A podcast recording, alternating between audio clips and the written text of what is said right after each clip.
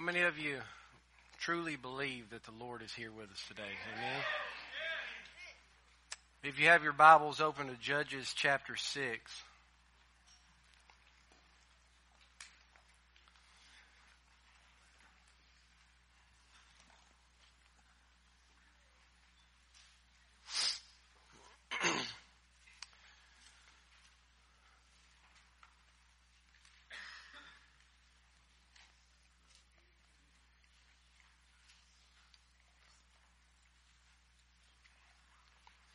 Judges chapter 6, the setting, it's 1184 BC. It's a dark time for the children of Israel. After years of peace and prosperity, now they're finding themselves in bondage. The enemy has come into their lands, destroyed their livelihoods. They're robbing them of their joy that they have. It's a hard time. You can imagine it would be a dark and depressing day to live in. Many of you here, as Jacob said, come in here with a heavy heart, with a lot of things going on in your life. I'm one of them. It's hard sometimes to get up and praise the Lord when you have all of these things coming against you. Sometimes it's just hard for you to get out of bed. Amen. I've been struggling in my own life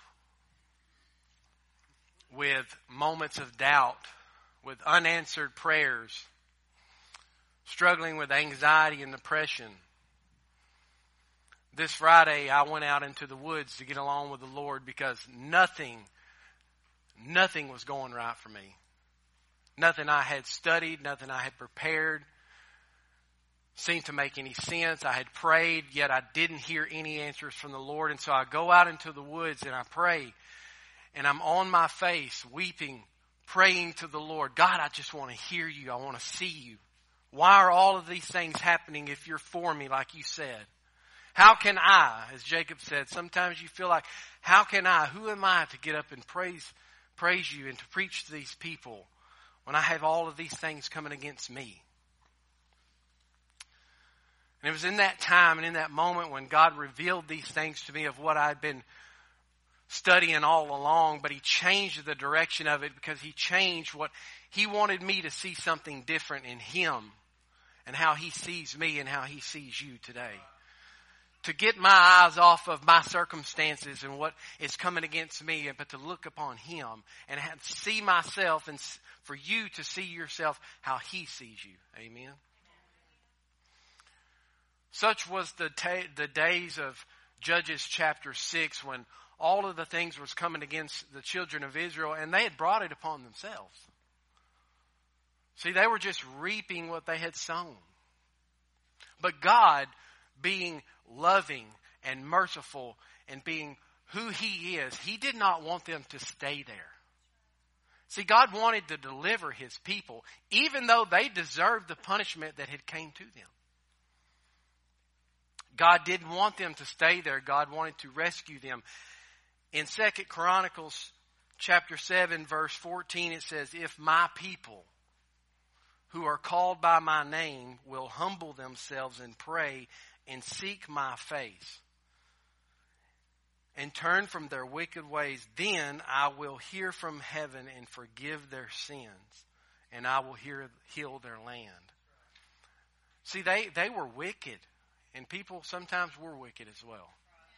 And we deserve the punishment that, that is due. But God doesn't want us to stay there. God wants to bless you. He loves you. He wants to rescue you. Amen. The story comes to a, an individual in Judges chapter 6, um, a young man named Gideon. And it's going to focus in on this young man because God is going to use this young man to deliver the people of Israel. He's going to raise Gideon up as a leader to be victorious over the enemy. But I want you to understand something about Gideon. Gideon was an average, ordinary man at this time. Gideon was, matter of fact, Scripture says that Gideon would have been the man that you would have thought least likely that God would have chosen to lead the children of Israel. You see here, Gideon was a farmer. It says that he was threshing wheat. That is something they do in farming. He was an average, ordinary man. It says that his own family was the weakest of the area. They, he didn't come from an important family. And of even that family, it says that he was the weakest of all of his relatives. See, he was the least likely that you would have picked out in a crowd to be like, that's the man God's going to use to bring victory for the nation of Israel, for the people of God.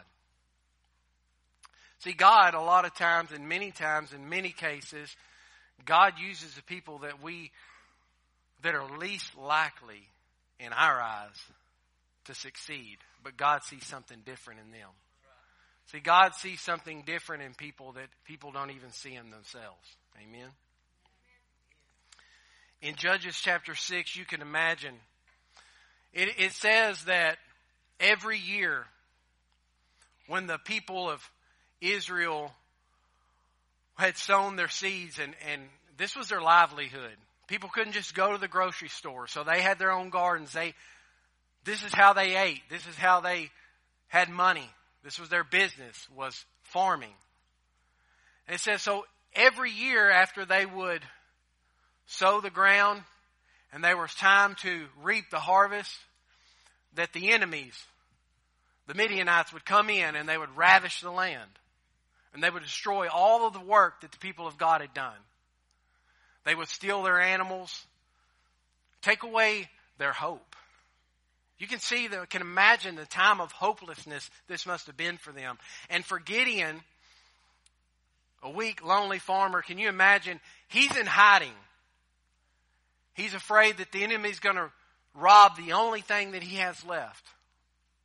The only way he could provide for his family. That he's afraid that even that the enemy was going to destroy and take from him. And he would have nothing to feed his family with. You can imagine it says that in Judges chapter 6 that Gideon was down in a wine press threshing wheat. This wasn't where they would normally thresh wheat. It would be up on a hilltop so the wind would blow away the chaff. Okay, that's the stuff that you couldn't eat. And all the good seed would fall to the ground. But he's down in a hole now. He's hiding from the enemy. So he's fearful. You can imagine the amount of filth and decay that would come upon him from no wind. All of the stuff he's covered in filth, he's covered in dirt, he's covered in shame. He's, he's, he's just tormented by fear, doubt, depression. Matter of fact, it says this has gone on for seven years in Gideon's life up to this point. So you imagine Gideon praying to the Lord for seven years and maybe you're here, maybe you're here and you have circumstances that's come against you. The enemy's trying to rob you from the joy of the Lord. You're afraid that the, that maybe even you're holding on to your job or whatever it may be. The only thing you have left that, that he's going to take that from you too. You imagine you're praying, and many of us here, we've prayed for years. Maybe you've prayed for that loved one. Maybe you've prayed for healing on someone and you just don't see the answers. God was silent at this time. Gideon hasn't gotten his answers. You imagine praying, God, do you even hear me anymore? You know, many times, if you don't know me, I have a special needs son who's 13 years old, and since birth, he's not been able to meet milestones that normal kids would meet. He's never been able to walk or talk or we have to feed him out of a feeding tube and we've prayed and people of God have prayed over him. And there was a time when I so believed that God would heal him. I even asked God when he didn't heal him, I said, is it something that I'm doing? Is it a lack of faith on my part? And you don't see the deliverance. You don't see the answers. You can imagine this desperation that it brings upon you. You can imagine the doubt and the things that come upon you. God, do you even care anymore? But I want you to see what God says to Gideon.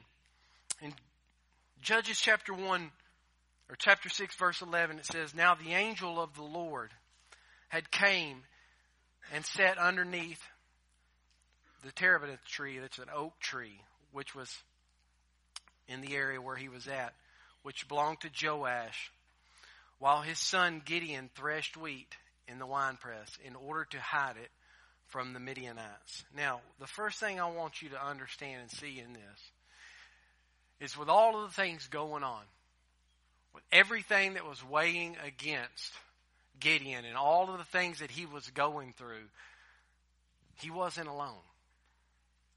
God seen him. He seen him the whole time he had heard him. He was there with him.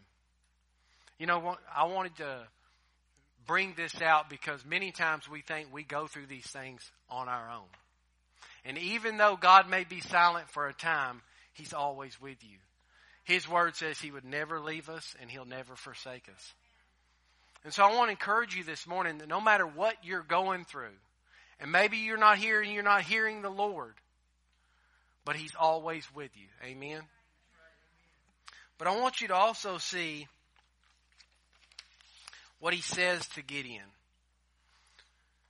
In verse 12, he says, The angel of the Lord. Now, some people view the angel of the Lord in a different way, but if you go and you read Scripture and you continue to see what he says, he refers to him as the Lord. I believe this is pre incarnate Jesus.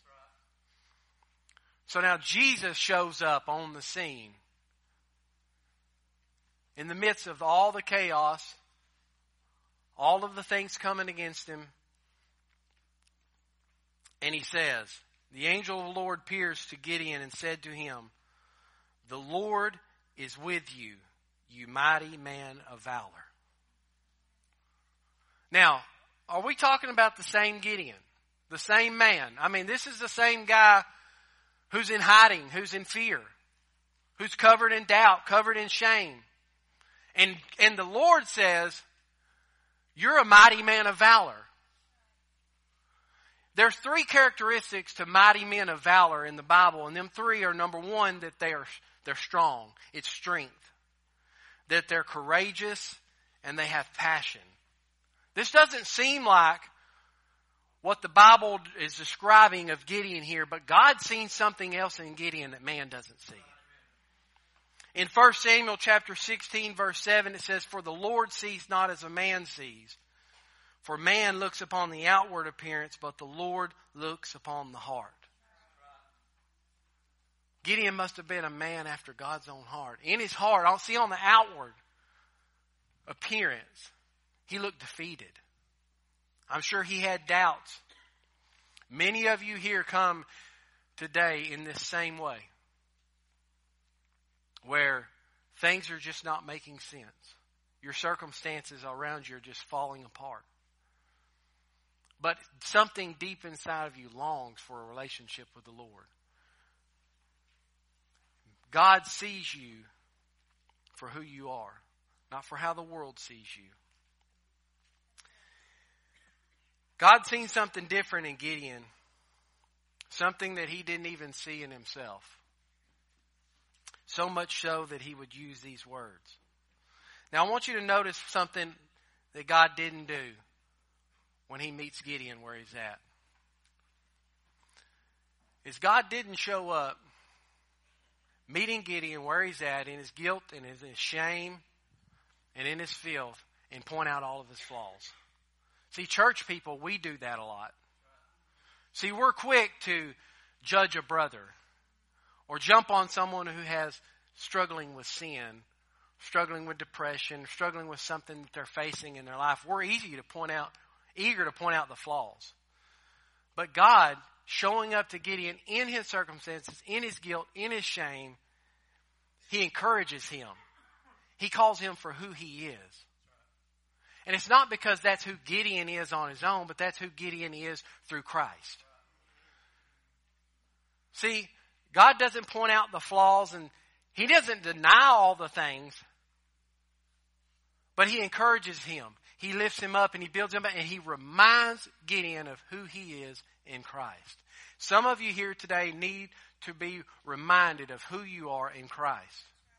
See, there's many times we walk around with these shirts. You've seen them in here. It's part of our shirt where it says sinner, and we identify as that sinner, but we are no longer sinners if you've been saved by the blood of Jesus. We're now saints, saved by the blood. Not because of who we are, but because of who He is.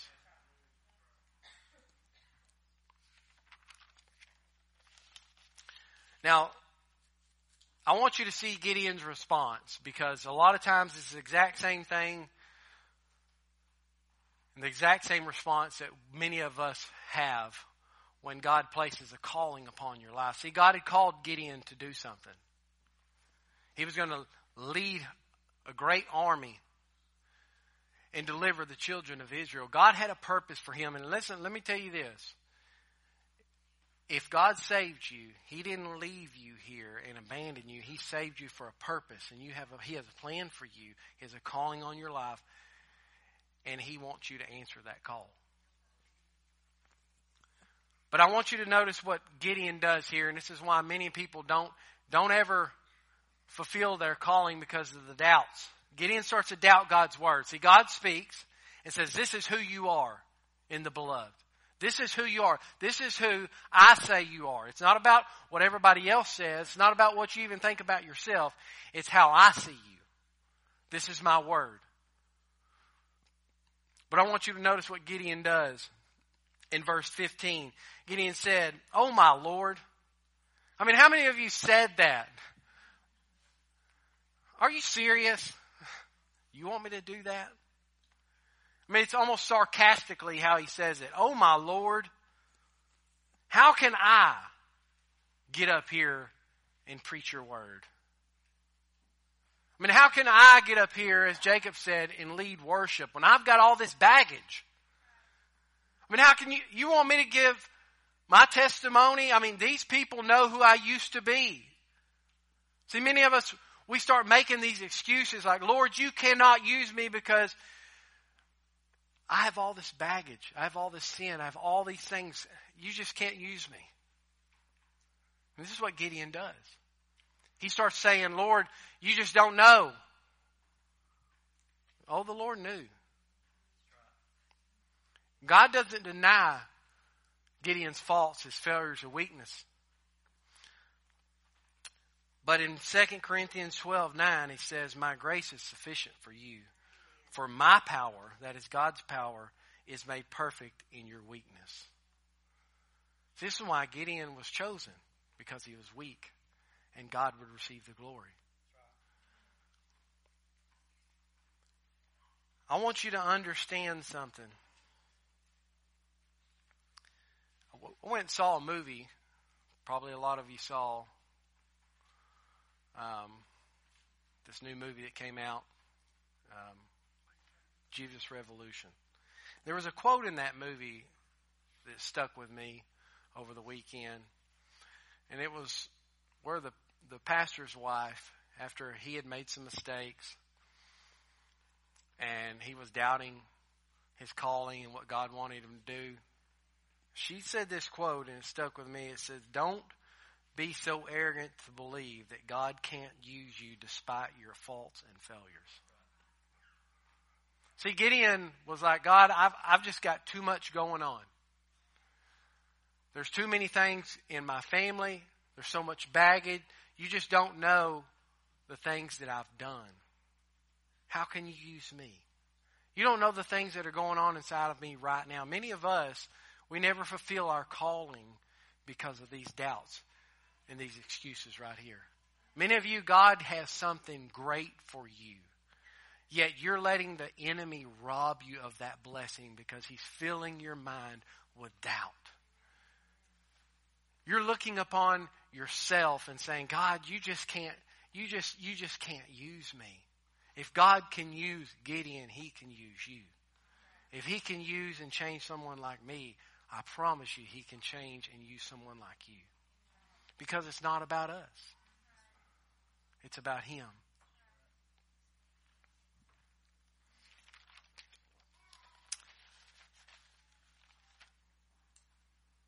God seen something different in Gideon.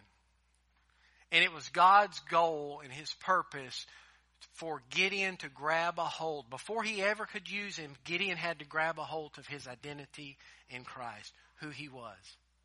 See, if you want to be used by God and you want to be victorious, you have to understand first of who you are, what your identity is in Him.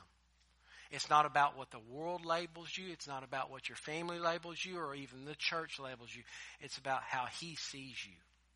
It's grabbing a hold of your identity. Because see, the thing about it is, is the enemy did not want the children of Israel to understand who they were.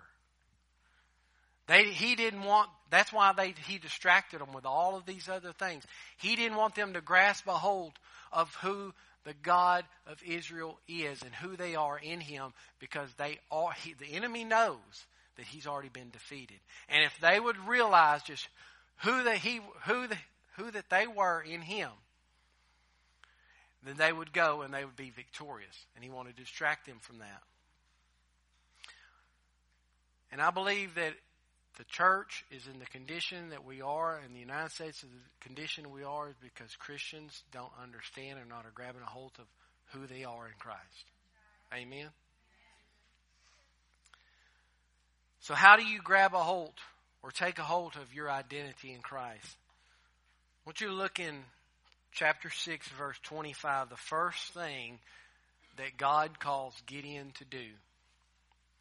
Verse 25 says, Now it came to pass the same night that the Lord said to him, Take your father's bull and the second bull of seven years old and tear down the altar of Baal that your, that your father has and cut down the wooded image that is beside it.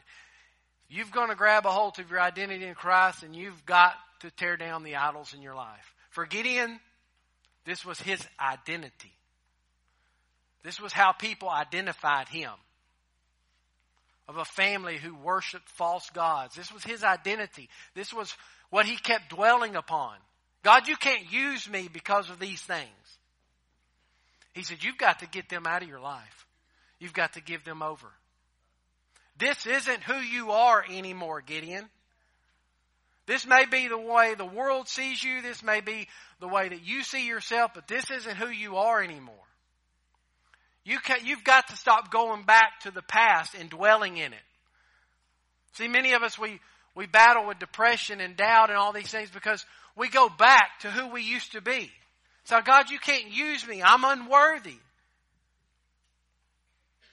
But he says, that's not who you are. You know, I went to a concert over the last weekend, and one thing that stuck with me was Jeremy Camp sung a song, and I've heard a hundred times. But in that song, he speaks to people, and he was so real in that moment.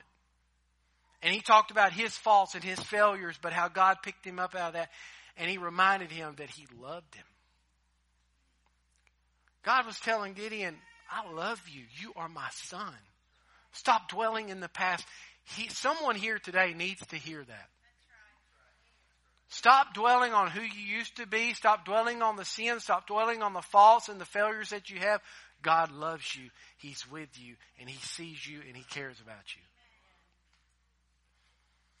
The second thing that He does is in chapter 7, verse 9.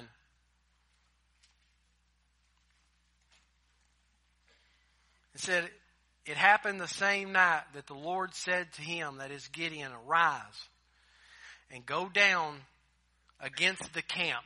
This was a camp of the enemies. For I have delivered it into your hand. And in verse 14 it says, Then his companion answered and said, this is nothing else but the sword of Gideon, the son of Joash, and the men of Israel. Into his hand God has delivered Midian and the whole camp. So I want you to understand that before the battle ever took place, God had already given Gideon the victory. They go down to spy out the land. God said, if you don't believe me, just go see for yourself. Gideon goes down and listens to what the enemy's saying, and they're like, we're already defeated.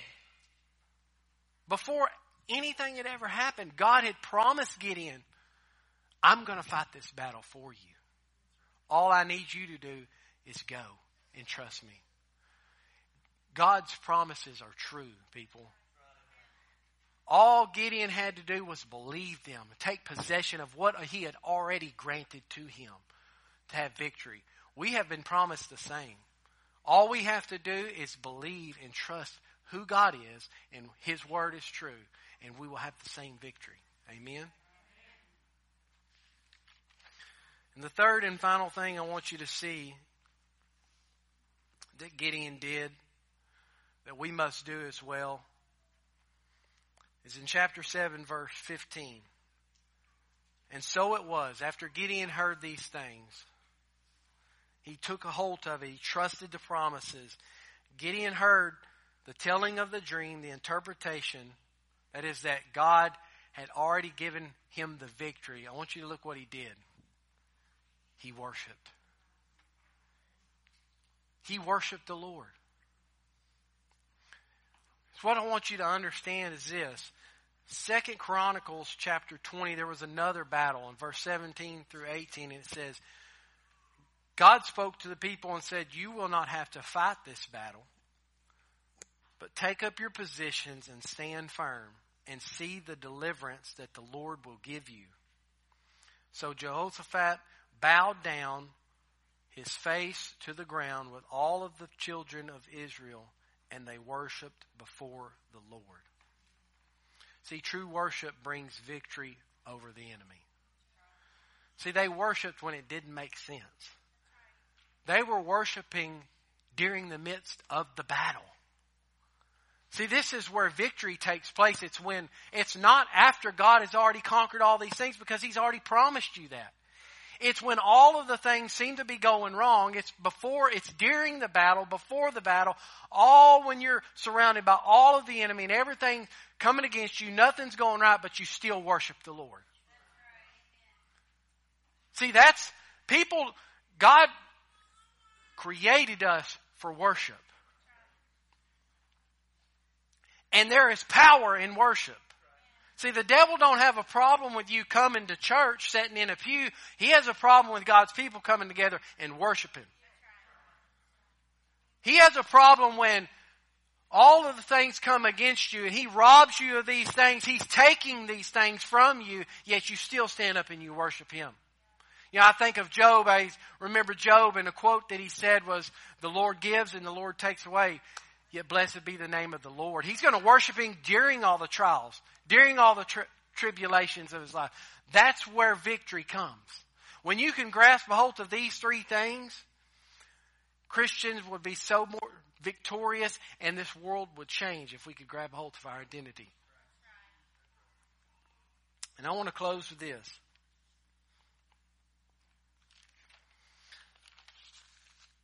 Just as the times were then, the times are now. We live in some scary, dark times. God's people are dealing with, battling with all sorts of things coming against them, coming against us. And we're not exempt from these things. God never promised that we wouldn't face these trials, that we wouldn't face these battles. But as He did for, for Gideon, He promised that He wouldn't go through them alone and that the victory was already theirs. Not because of who we are, but because of who He is. And just like He said for Gideon, and like He said for all the Christians who were victorious in the Bible, He says, My strength is made perfect in your weakness. He's placed a calling upon you.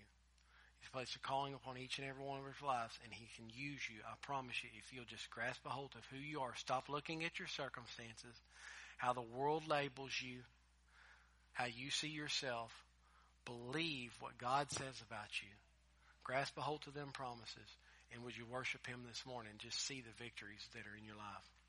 Amen. God, I just love you. I praise you, Lord. I pray that you would be with us today. Lord, help us to never leave here the same, Lord. I pray that you are here with us, God, that we come to you this morning, that we lift up your name, that we honor and glorify you. Lord, I thank you that you love us, that you're, that you're always with us, Lord. I pray that if there's someone here that's battling something in their life that's just dragging them down, God, that you would release them from that today, Lord, that they would give it to you, that they would see themselves for who they are in you. God, and I pray that there's someone here that doesn't know you. They're still clinging to that old identity, Lord, that they would come to you today, that they would trust in you as their Lord and Savior, that they would turn from their sin. God, that you would save them where they're at. Lord, as you met Gideon where he was at, I pray that you would meet them where they're at today. It's in Jesus' name I pray. Amen.